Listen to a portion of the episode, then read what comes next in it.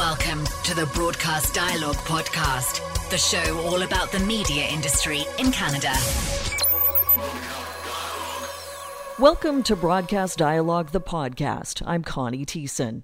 At the recent 2018 Ontario Association of Broadcasters conference, radio veteran Alan Cross, who moderated the Future of Content panel, took the opportunity to bring along a group of Humber College students to present their research on the radio and music consumption habits of 17 to 34 year olds.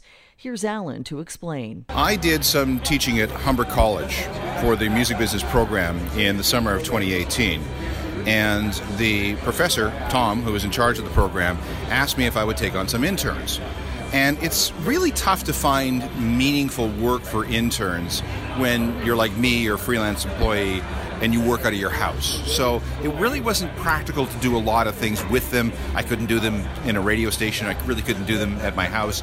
So we came up with an idea of a research project where they would interact, work with, and ask questions of their peers over a 300 hour period to come up with a modest proposal for what would be, for lack of a better term, radio aimed at millennials, dealing with their wants, needs, wishes, dreams, hopes, and fears. And the result was this particular survey, two surveys, and these results. And I'm hoping that someone will take this really good research seriously and invent a boom, a jack, or a bob for the millennial generation. The research involved two surveys covering a total of 300 students at various colleges, primarily millennials, those born between the early 1980s and mid 90s, and members of Gen Z, those born from the mid 90s to mid 2000s. The result is a 13 page study with some interesting conclusions, including the finding that small libraries and high rotations will not cut it in the era of on demand music, and that radio needs to reassert its tastemaker role. The study also suggests radio explore the feasibility of genreless formats to better reflect the widely varied tastes of the next generation and consider bespoke, on demand playlists. It concludes as well that being easy to navigate on smart speaker technology will be crucial to terrestrial radio's survival. Here's my conversation with Nicole Swanson, Stephanie Biles, Jeff Pastor. Tell me about your methodology in terms of how you uh, gathered your findings.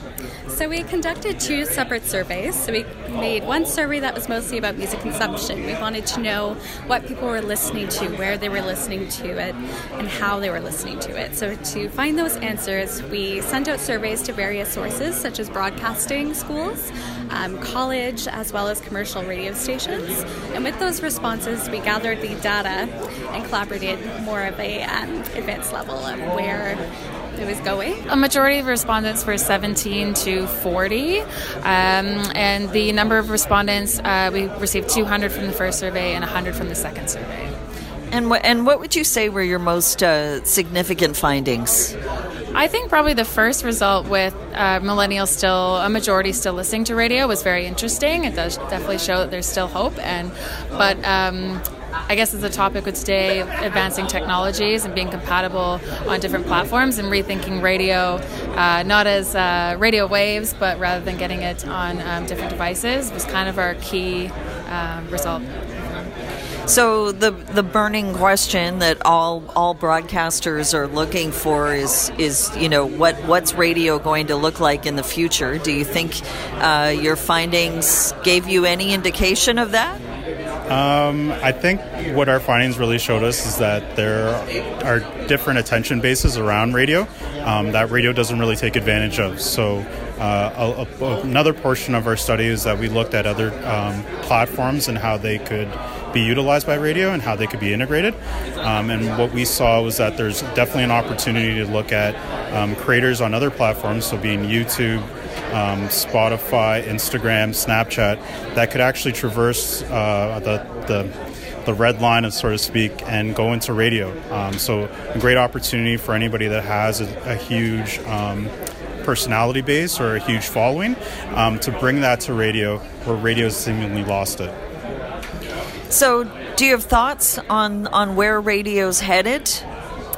Um, as technology advances, I could see smart speakers definitely coming into effect in terms of creating a more creative name that stands out, that's easy to find on smart speakers, and just moving with moving forward with modern technology. Hmm. I also think the genreless format's very interesting. Uh, I think with millennials having access to so much music and so much variety that I think playing the same uh, hit songs doesn't really appeal as much anymore when people have Spotify and they can just flick on whatever they like.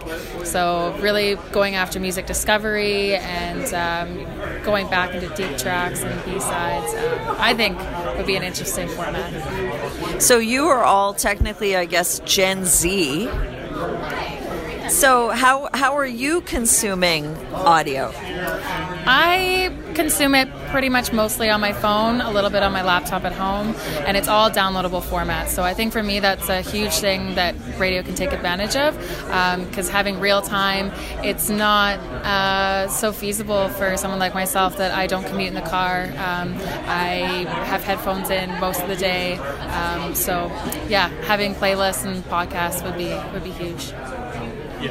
Oh yeah, definitely. Um, podcasts, I think, are probably the, the thing that radio is ignoring the most, and they're slowly starting to bring it in. But I think podcasts are the big opportunity where um, they can transition between using some of the hosts and getting them down to a radio format, or vice versa actually one of the rare ones that continues to listen to radio. Um, in fact, I still continue to listen to Jazz FM on a regular basis while I'm at home. Um, I do stream as well and listen to podcasts. However, I would find radio is probably still taking up most of my music consumption. Right. So, as as Generation Z, do you have do you have thoughts on what the biggest singular mistake Canadian radio's making right now? Uh, one thing that we were very surprised to see is that radio um, keeps to radio and doesn't go to streaming. So I think there needs to be kind of um, a new understanding for streaming and how it can help radio. Um, so we were looking at ideas that uh, maybe stretch between um, different uh, hosts or different uh, types of programming that can actually transition to playlists or um, short form uh, content, uh, such as a podcast. But it's it's it's strange to see that uh, radio kind of has this divide of where they don't really like streaming. They won't cross that, that line to go into streaming, um, where they can really utilize a playlist or uh, any any type of thing that kind of furthers the content that they're already delivering. Yeah, I think that that sums it up. Like just not seeing streaming and on demand as a competition, but rather like it can um, radio can easily work in sync with uh, these new technologies. Other interesting findings from the study 57% of those surveyed prefer two or more hosts to add a conversational aspect to talk breaks, and more than half prefer to interact with radio via social media. The research also concludes that the price of data is a barrier to nonstop listening online. The Millennial Radio research is available upon request. Thanks to Alan Cross, Steph Biles, Jeff Pastor, and Nicole Swanson. For Broadcast Dialogue, the podcast, I'm Connie Thiessen. Thanks for listening to Broadcast Dialogue. For more information about the podcast or to receive exclusive access to our weekly briefing about the Canadian media industry, visit us at broadcastdialogue.com. Don't forget to like us on Facebook, connect with us on LinkedIn, and follow us on Twitter and SoundCloud.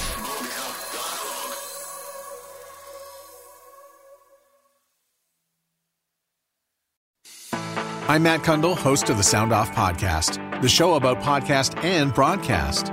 Since 2016, we've been speaking with amazing people who have populated your ears for decades. Legendary broadcasters, research wizards, talent experts, podcasters, voice talent. Almost 400 stories, all for free. Subscribe or follow the Sound Off Podcast on Apple Podcasts, Spotify, Amazon Music, or at soundoffpodcast.com.